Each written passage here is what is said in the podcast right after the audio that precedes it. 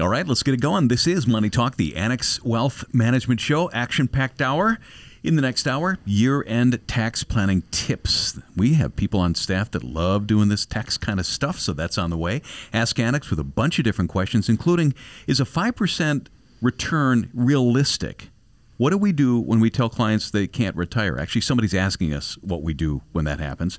Rolling over in down markets, somebody's got a cheap mortgage. Should they shift extra money to investments? And what is the best time of the year to retire? And also a preview of next Wednesday's webinar, Election Year Investment Myths. That's all in the next hour. Let's welcome in the cast of characters. I'm Danny Clayton, Derek Felske, our Chief Investment Officer. Hey, Derek. Hello, Danny. And uh, Mark Beck, Managing Director, Wealth Management Services. Welcome to you. Hi, Danny. Thank you. Quite the show we've got planned there. Uh, lots of great topics. Derek, lots going on this week in the markets. It seems like it was quite a round trip. Basically, we started out with a couple of really strong days, and then came Friday. So, you know, more tug of war, I guess, around where is the Fed headed and how significant are these rate increases going to continue to be, and therefore what is in store in terms of the magnitude of recession. Well, you know, despite the the negative close to the week, the markets actually finished higher. The S and P was up 1%, small caps up 2. Uh, interest rates rose a little bit. But essentially on Friday, we just got a series of bad news items. One, FedEx warned about slower package growth.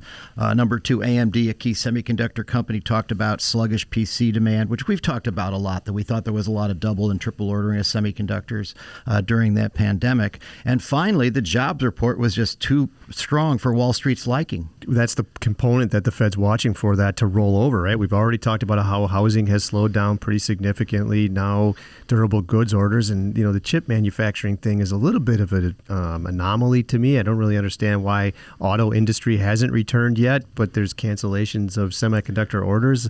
They're not exactly the same thing, but you would think that the supply would return to normal in those areas. Well, AMD is more of a PC semiconductor supplier than some of the others, and that's so they're that really reduced. Well, you know, everyone out and bought bought a PC during the pandemic, so they could go online and go on Instagram and perhaps online learning or whatever, whatever else. So there are different segments of semiconductors that are stronger than others. For sure, you highlighted one of the strongest, which would be automotive. Uh, but again, you know, there was double ordering because even the auto companies couldn't get the chips they needed. Yeah, you're right about that. So now we're starting to see, you know, employment being the component still, you know, watched, and it, we're still adding jobs. So the debate that's raging right now is how in the world can we possibly be in a recession if we're increasing jobs every single month? I don't know how that's going to rectify itself, but if this is the recession right here, it'll be the, you know, the shallowest recession we've ever experienced, or we're not there yet, and it's in store. It's coming up in the next couple of quarters. Well, and even the Fed governors would, would agree with what you just suggested because they know that monetary policy acts with a lag. You know, higher rates lead to lower mortgage demand, lower housing demand, lower spending around the home, and all sorts of other things. Uh, the other thing is, you know, the, the other employment number that the Fed is focusing on is job openings, and that actually did show a very sharp decline. So we're starting to see a moderation in job growth. That was the weakest jobs report we've seen since April of 2021. So it wasn't as strong as we've seen. So directionally, it's in the Fed's favor, but it's just not enough to cause them not to raise uh, the Fed funds rate by 75 basis points in a couple of weeks. And we're headed right into earnings season, so that's the next component to this is to start to see what we're going to hear from corporations as they talk about the last quarter's earnings and more importantly the guidance. You know how are they facing the headwinds that are higher interest rates and tighter monetary policy and you mentioned that job openings you know diminished pretty significantly so is the next thing going to be layoffs well it certainly could be i mean the challenger survey showed that uh, there was a 68% rise in layoffs in the past month uh, which which was a very low number but that is a significant turn and we've also talked about that job opening situation a lot of that is poaching that is people trying to hire people away from other companies. So it's not like they're reducing the job, the, the labor force, really. They're just trying to shuffle it around. And people that quit their jobs are actually doing quite well in their labor price negotiations. Yeah, it's interesting dynamic for sure. So, but fewer job openings you would think would mean fewer people changing jobs. And doesn't that maybe indicate less upward pressure on wages? And that's what we saw in that report. We did see a moderation of wage growth. The problem that the Fed has and the problem that the frankly the Biden administration has is that wage growth wage increases are not keeping up with the rate of inflation. Now ultimately as that CPI starts trending lower to say down to the 3-4% level, perhaps wage growth will will actually be increasing in real terms. Derek Felske, our Chief Investment Officer, along with Mark Beck, Managing Director, Wealth Management Services. We have them for the rest of the hour. If you came in late, catch the Weekend Review on demand this weekend on our Annex Wealth Management YouTube channel in the Axiom, which gets delivered on Sunday morning, or the Annex Wealth Management Spotify channel at the top of the hour. This is Money Talk, the Annex Wealth Management Show, Saturday, October 8th. We're going to be right back on 620 WTMJ. Website, annexwealth.com. Click that Get Started button. Sign up for the Axiom while you're on our website. That's a free weekly newsletter. You don't have to be a client for that. We're on social media LinkedIn, Facebook, Instagram. YouTube is a very healthy channel with over 1,500 videos. If you want to dig in really deep, the SWAT podcast from Annex Wealth Management, quite good. That's up usually Monday mornings, um, kind of mid morning. Uh, everything that our investment team is talking about is quite good. And again, this show is available on demand at the top of the hour at the Annex Wealth Management Spotify channel. I'm Danny Clayton, Derek Felske, our Chief Investment Officer in the studio. Mark Beck, Managing Director, Wealth Management Services, Annex Wealth Management. You know, Derek, our job is to sift through all of the noise that occurs every single week from the press and from the you know economic data and news media and all those sorts of things and try to figure out what are the actionable items what things are really impacting major themes and how we position investment portfolios on behalf of clients. And there are some shifts that you know people maybe aren't sensing along the way. One of them was a very common theme for the past few years with zero interest rate policy. The acronym that we used in our industry was TINA meaning there is no alternative of Tina. And essentially, you know, Tina is dead at this point because there are alternatives. And so, one of the things that is happening in the stock market is really that sort of battle for how to allocate capital because you can put capital to work elsewhere and, you know, get real returns that are somewhat attractive. Yeah, let me flesh out what you meant by there's no alternative. I mean, when you think about uh, assets, you know, you've got stocks, you got and you got fixed incomes. Let's be simple about it. Treasury bills now you can get three four percent for a Treasury bill. That's higher than the earnings yield of the S and P 500. That was not true in the past five years since the uh, pandemic and even before the pandemic. So that's what, what you're referring to. But the other thing is when you think about interest rates being high, you think about what what areas of the market would you think would really suffer. Well, you'd think housing would, right? Because interest rates are higher, uh, housing that makes mortgage rates higher, might reduce demand for housing. But but the other way to think about it is if you currently own a home and you refinance refinance at under 3% and you want to downsize, if you were to sell your home now and, and downsize in terms of the value of the home, you're still going to be paying the same mortgage rate. So you're less inclined to do it. So what are you going to do instead? Well, you know what? Rather than remodel it for the buyer, you're going to remodel it for yourself and you have an incentive to do it. So maybe you repair your deck or your windows or so, so on and so forth. And, and that's going to be really good for companies that are positioned to benefit from that.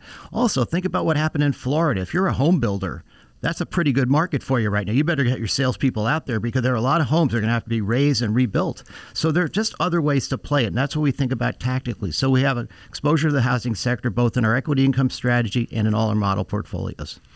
You know, the other aspect that that argues, uh, you know, is that you're referencing higher mortgage rates, you're referencing higher, you know, yields, and you can talk about how the fixed income side is back to a position where it can do two things for you: provide some actual income, some yield, and also a stronger likelihood of a buffer, you know, of a recessionary environment, and that was really not existent, uh, you know, over the last couple of years, you know, but that is a real case at this point. So you think about shifting the fixed income side of your investment portfolio now, where where maybe you were prudent and you stayed very very short term because you rightfully were protecting against the possibility of rising interest rates. Well, now interest rates have risen, and maybe it's the spot where you start to look at extending duration into much more attractive yields. Right, and, and the reason you're doing that is you be, believe that the growth of the economy is going to slow over time, and that the economy really can't sustain interest rates at these levels. The U.S. government's very levered to it in terms of financing our debt. Many individuals and businesses are as well. We met with one of our fixed income managers over dinner on Wednesday, and he was as bearish as I've heard him, but he wasn't bearish about duration. He was bearish about credit. So what you want to do is you want to shift away from default risk towards interest rate risk because if if you fear for credit, then that suggests the economy is going to slow and something could break. Yep. So multiple ways to make sure that you're adjusting as you see these major themes really play themselves out. And they're not week to week, you know, day to day types of activities, but it's you know looking at and understanding how different asset classes are impacted by different policies. You know, at Annex, our investment team meets and we look at different scenarios. What's the p- possible outcome? What happens, for example, if the Fed overreaches and they raise interest rates too far and essentially create a more significant recession and we need to be able to digest that and you know do some work to be able to mitigate some of that risk. Mark Beck is our managing director of wealth management services, part of the huge team here. Derek Felske, chief investment officer as well. Ladies and gentlemen, this is a great sample of what we do. This radio show and how we do it, but it is just a sample. You need to see the whole picture. Fill out that contact form when you click the Get Started button. This is the time. I know you feel it, I know you sense it. Annex is ready. Early October, great time for year end tax planning. Our financial planning manager has a great five point list to review. We'll do that next on Money Talk, the Annex Wealth Management Show, 620 WTMJ. Know the difference with Annex Wealth Management? For some, football means it's fall, but who are we fooling? It's pumpkin spice everything, so that means it's fall at Annex Wealth Management. That means it's year end tax planning. Much better to do it now than a mad scramble. This is a great time to discuss what you might consider, and to do that, we've got Eric Strom, Financial Planning Manager and a CFP at Annex Wealth Management. He is back. Welcome. Hi, Danny. You are also what's called an EA, and I didn't know that until yesterday. What is that? An enrolled agent is awarded from the IRS directly. So it's similar to being a CPA, but it's more focused just exclusively in that taxation area. So, do you have an in with the IRS? I don't want to say that. Eric, you've got a five point list for year end tax planning. We're going to move through them. The first is check your withholdings and account distributions. Is it too late by now, or is this something you need to do now? No, it's not too late. So nobody likes that feeling of unexpectedly owing money on their taxes, right? So check how are your withholdings or your estimated payments looking? Have you paid enough in? If you are retired, you still have time to adjust those withholding on sources like Social Security, pensions, IRA withdrawals, or if you're still working, you still have more paychecks coming this year if changes need to be made. And remember, certain contributions through work generally do have to be done before the end of the year. These are things like flexible spending accounts, 401k, salary deferrals, and more year end tax planning, that's what we're talking about. Now is the time. Second thing to think about take required minimum distributions. In fact, don't even think about it. You got to do it. That's right. These are RMDs for short. So for those over age 72, you might be required to withdraw money from certain accounts. But even younger folks sometimes have inherited accounts, sometimes that have RMD obligation as well. But generally, you do have to take these by the year end or you'll face a pretty stiff penalty. And here's a tip the first dollars that come out of your accounts are actually considered the required minimum distributions. So that means that certain tax planning strategies have to be done first or cannot be done first. Timing is very important when it comes to this topic. Eric Strom, financial planning manager and a CFP at Annex Wealth Management. Fall, an ideal time to start your year end tax planning. Eric has a five point checklist of suggestions. The third is Roth conversions. Yes. So the market is currently down year to date. So that can be a better time to do Roth conversions. So, what is a Roth conversion? Well, that's when you take dollars in your pre tax bucket that you've never paid taxes on and shift those over to your Roth or your tax free bucket, but you're paying taxes in order to do so. So remember, I talked about that timing. You have to actually fulfill any required minimum distributions first before you do this strategy. Now, who would consider it? If you have large pre tax balances, or if you think for any reason your taxes are going to be higher in the future, maybe you think taxes in general are going to increase, or creating legacy, helping out your beneficiaries is important. For all those people, considering a Roth conversion is a good idea. Year end tax planning. How about QCDs, our old buddy qualified charitable distributions? That's right. If you're 70 and a half or older, you can actually potentially donate directly from your IRA in a tax free manner. And not only are you donating using money that you've never paid taxes on, but in addition, if you have an RMD obligation, like we talked about earlier, this QCD can actually potentially offset that obligation. So if you don't need your RMD and you're charitably inclined, you might want to think about a QCD. And then one more thing most people under the Tax Cuts and Jobs Act are not itemizing their deductions. And by using QCDs, you're actually recapturing a tax benefit, uh, which is nice. And on the note of itemizing, remember that other charitable contributions also need to be done by the year end. So if you're using a donor advised fund or things like that, you must make those contributions by the end of the calendar year. So remember. Final of the five point checklist for year end tax planning harvest investment losses or investment gains. That's right. So, harvesting investment losses or gains is when you intentionally sell positions in a taxable account for a specific tax benefit. If you're harvesting losses, you can use those to actually offset capital gains or even some amount of regular income that you have as well. And intentionally taking gains can also be beneficial for certain people. For example, if your income is a little bit lower, you might even have room in a 0% capital gains bracket, which means you could potentially sell positions and not pay any taxes at all. Eric, of these five points you suggest, a couple maybe look like you could knock it out in an evening, but there are some that take more time. Which takes the time? Any strategy that requires you to open up a new account, like let's say you need to open up a donor advised fund or open up a Roth IRA or a traditional IRA, that takes time. That's why now is the time to do your tax planning, especially if an account opening might be in your future. And like turn around on, on an RMD, what, what's that take? Oh, well, that that's easy. You know that that's logging in or a phone call away, and you can get that RMD obligation taken quickly. But again, still something that you don't want to really drag out for too long because the penalty for missing that is steep. For investment, retirement planning, tax planning, and estate planning, we do it as a fee only fiduciary. We want you to know the difference. Our website is annexwealth.com. Click that Get Started button. Eric Strom, Financial Planning Manager, CFP, and EA at Annex Wealth Management. Always appreciate your insight. Thank you. Thanks, Danny. This is Money Talk, the Annex Wealth Management Show. It is the bottom of the hour. We're going to break for news, but we'll be back for more. For the update, we head to the WTMJ Breaking News Center. Know the difference with Annex Wealth Management? Time for Ask Annex. As always, we're wide open for your questions. AnnexWealth.com. Look for the Ask tab. You want to be anonymous? That's great. Everybody gets an answer. In the studio, Sarah Kyle, Wealth Manager, Annex Wealth Management. Hello. Hi, Danny. Randy Winkler is the CFP and a Wealth Manager, Annex Wealth Management. Hello. Hi, Danny. Our first one is from Alex. Is 5% a more realistic expectation for returns on an investment portfolio? I wonder if he was looking at like a calculator you know, retirement calculator. Right. You can. Yeah. You can look back historically on what the market has done. But you know, I like analogies. So there's one that I like that was from a former uh, mentor of mine that I worked with years ago. He said, let's say you're imagining you're moving to North Dakota and you say, hey, I'd like to dress comfortably. What's the average temperature mm. there? It might say, well, it's 50 degrees. Well, how often would you be comfortable at 50 degrees? That information is accurate. Hopefully, I haven't checked this, but there's some days it's going to be over 100, some days it's going to be below zero. It's kind of the same thing with this question. The market average is actual data, but it doesn't necessarily mean anything. Your experience is not going to be that. There's no such thing as an average year in the market it all depends on your time frame too, right? Are you looking at a month? Are you looking at a year, 10 years? And really how your portfolio is allocated. Averages are kind of a funny thing. Let's imagine we have a two year period where one year we're up by 30 and the next year we're down by 30. You've averaged zero, but does that give you any indication on what you've actually experienced during those two years? It's data, but it's not generally useful data. Remember, Sarah, he's a math major. Oh, that's right. All right. Next one Anonymous. How often do you have to tell clients they can't retire yet?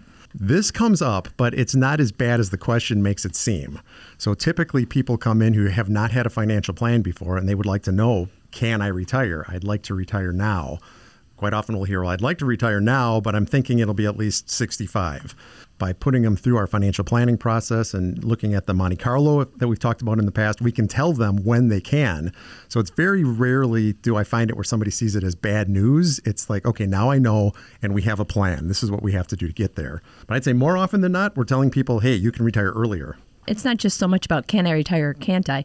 Do we have to make some adjustments? Sure, you can retire, but there may be some adjustments we have to make ahead of time or along the way do we save more? Do we spend less? Mm-hmm. You know, do we move retirement? There's some levers that we have to work with yeah. that we can play around with. Some people say, I'm not working an extra day, but I'm willing to put away twice as much to get me there. Or, hey, I, will work for an extra five years, but don't mm-hmm. ask me to save anymore. So by plugging in those variables, we can try the different scenarios to find something that's comfortable. And you know, I think that's the biggest thing. You walk out knowing what the picture looks like. That's right. Folks, don't be afraid of maybe hearing the answer, but more interested in hearing the solution. Correct.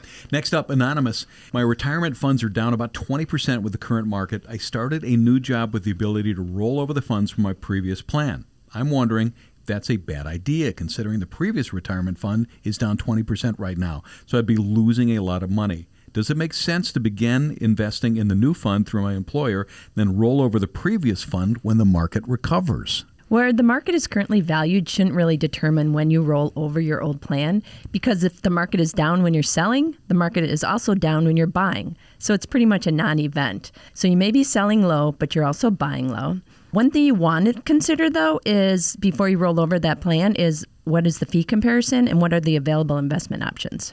Right. You might be in a retirement plan now that has 100 options. The new one might only have five. So you want to make sure that you've got adequate options to help you reach your goals. Mm-hmm. Next up, Anonymous. We refied our mortgage at 2.99% back in 2021. We've always paid extra toward principal. We like equity, and it feels good to see that mortgage balance decrease.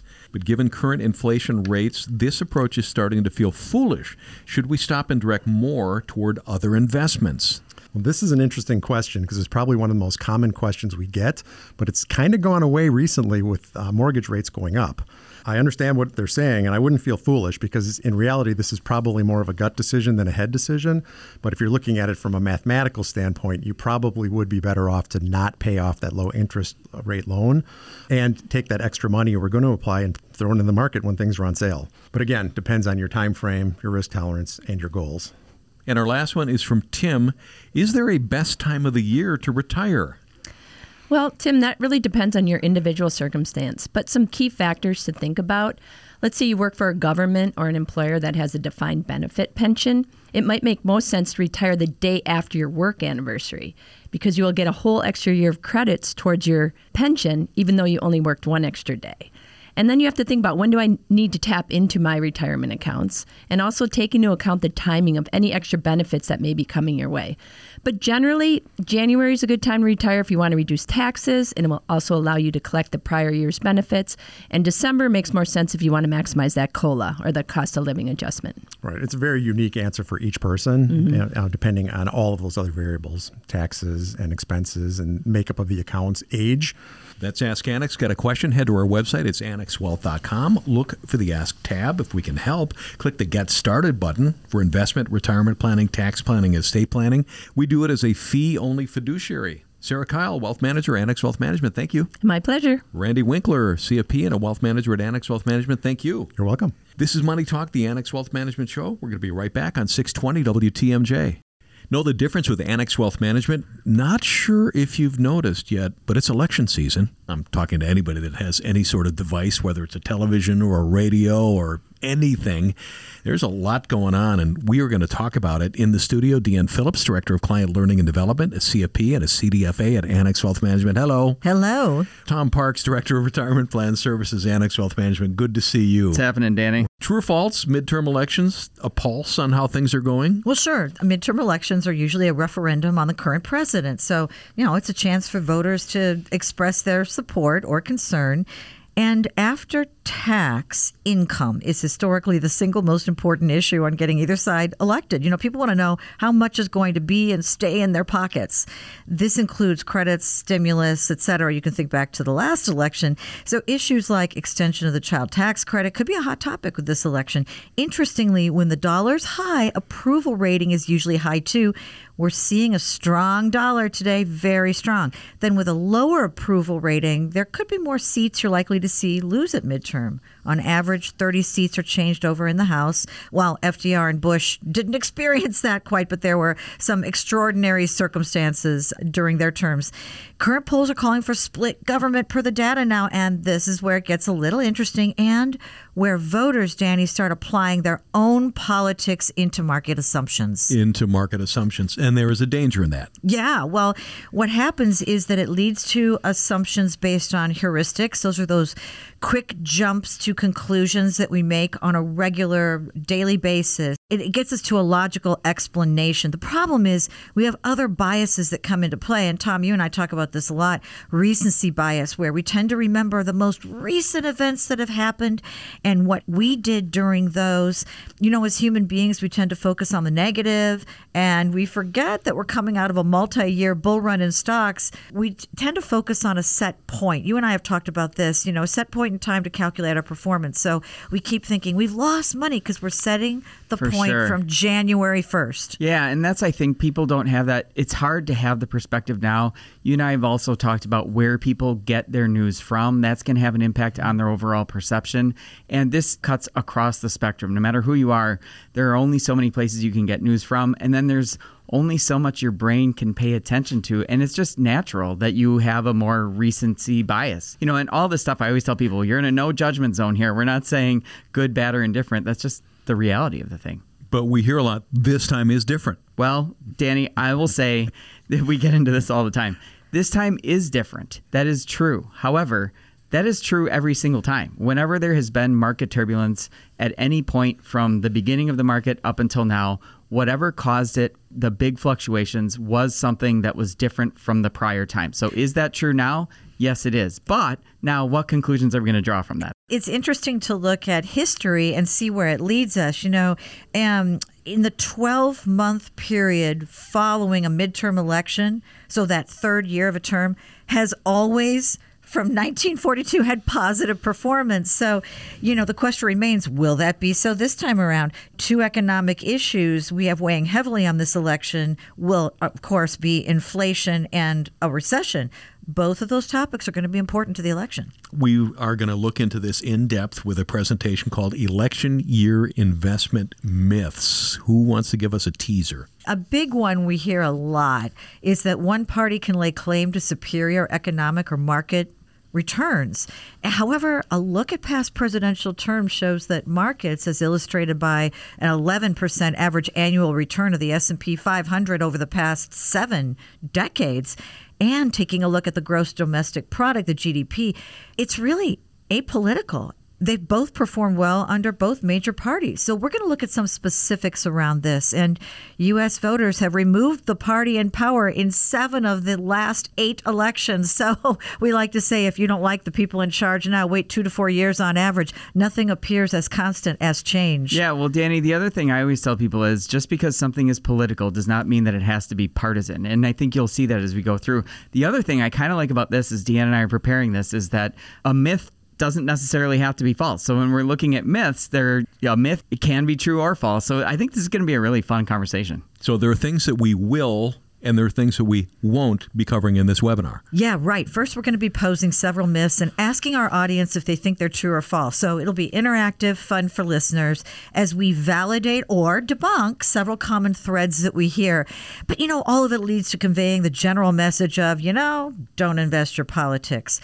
However, what we won't be doing is giving a forecast on which party we think will prevail. So we understand that these are unusual times with both stock and bond market decreasing since January, higher inflation, and recession potential. So it's easy to be concerned about the near future, which is why revisiting your financial plan and cash flow needs is so important now. Election year investment myths coming up quick. It's next Wednesday. Let's talk details. Sure. So you can go to annexwealth.com under the events tab to register. It'll be Wednesday, October the 12th in webinar form, 4 p.m. Central Time. Oh, and we'll also be giving it live with our Women in Wealth third Thursday on Thursday, October the 20th at 6 p.m. Central Time here in our Elm Grove office live. Deanne Phillips, Director of Client Learning and Development, CFP, CDFA at Annex Wealth Management. Thank you. Thanks for having me. Tom Parks, Director of Retirement Plan Services, Annex Wealth Management. Good to see you. Always a pleasure, Danny.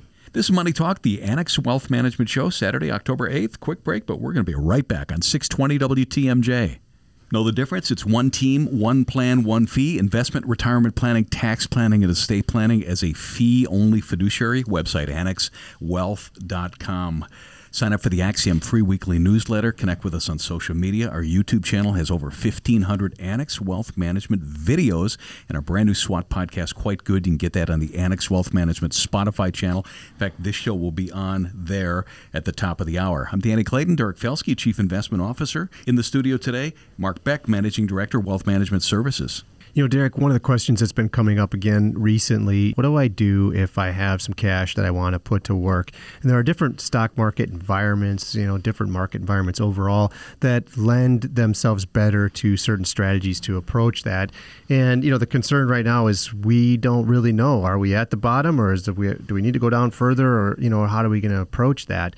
But, you know, one of the things that I sort of think about when you do that is your ability to layer your way into the portfolio. Uh, you know, find your entry points, and this is when we start to turn our attention to things that are a bit more short term in nature. So, for example, to what degree will the midterm election cycle and just the calendar seasonality impact where we see the market going on a short term basis. So these are the types of things, the factors that you need to look at if you're in that situation where you're looking at, hey, do I want to start to move money into this equity market?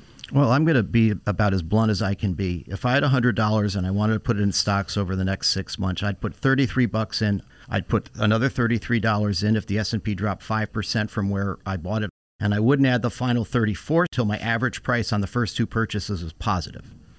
All right, so that's a very succinct mathematical strategy. I like that, but maybe for somebody that's going to be a little bit more broad about it, right?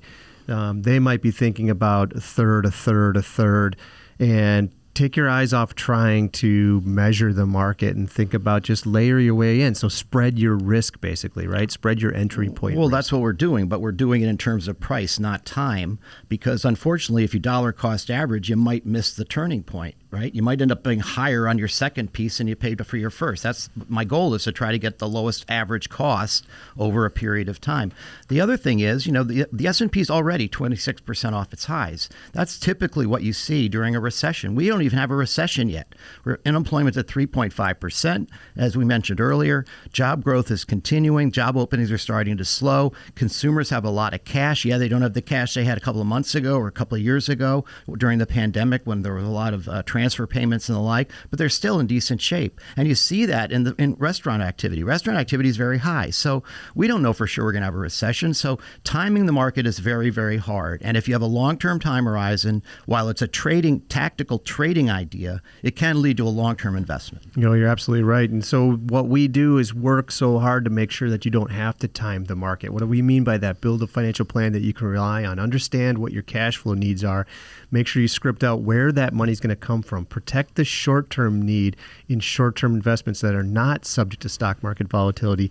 Then pay attention to the long term nature of building the, the rest of the investment portfolio, in which case you can be tactical and strategic around how you allocate and make good decisions now and never get caught in a situation where you're forced to sell equity investments at the wrong time. Think about selling really good quality investments when it's favorable to you, not when it's unfavorable to you. And it's one of the reasons why one of the first things I always hear you talk to a prospect about is your bucket theory about having liquid cash so that during times of need, whether it's a, a short term problem or something even more catastrophic, you're not impairing your, your long term plan by selling long duration assets. You're selling out of cash, which will have a minimal, minimal impact in the long run. You know, and I'll tell you that more often than not, when clients come in and they start out with a concern about what's happening in the market, our default is to go back to exactly that conversation, show them what the plan looks like, where the cash flow needs are, what that protection looks like, and how we've been approaching the investment portfolio.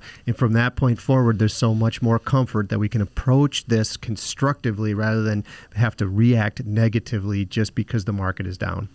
Derek Felske, our Chief Investment Officer, thanks for joining us my, on the show. My pleasure, Danny. Mark Beck is Managing Director, Wealth Management Services. I got to tell you, you just laid out the way we think, a way a plan operates. And I think there's many people that are listening might not have that same experience with who they're working with. Maybe they're not working with anybody at all. Yeah, it is the time. It is definitely a time. Folks, if you don't have Annex Wealth Management on your side, maybe it's time to do something, especially with what's happening now and what we think is going to be coming up in the future. This show, again, just a sample of our scope and the way we think. This is your invitation to take action. All you got to do, spend a couple of minutes, fill out that contact form when you head to our website and click that Get Started button. The time is now. Annex Wealth Management is ready. Our website, annexwealth.com. It would be our pleasure See you back here next Saturday at 10. This is Money Talk, the Annex Wealth Management Show on 620 WTMJ.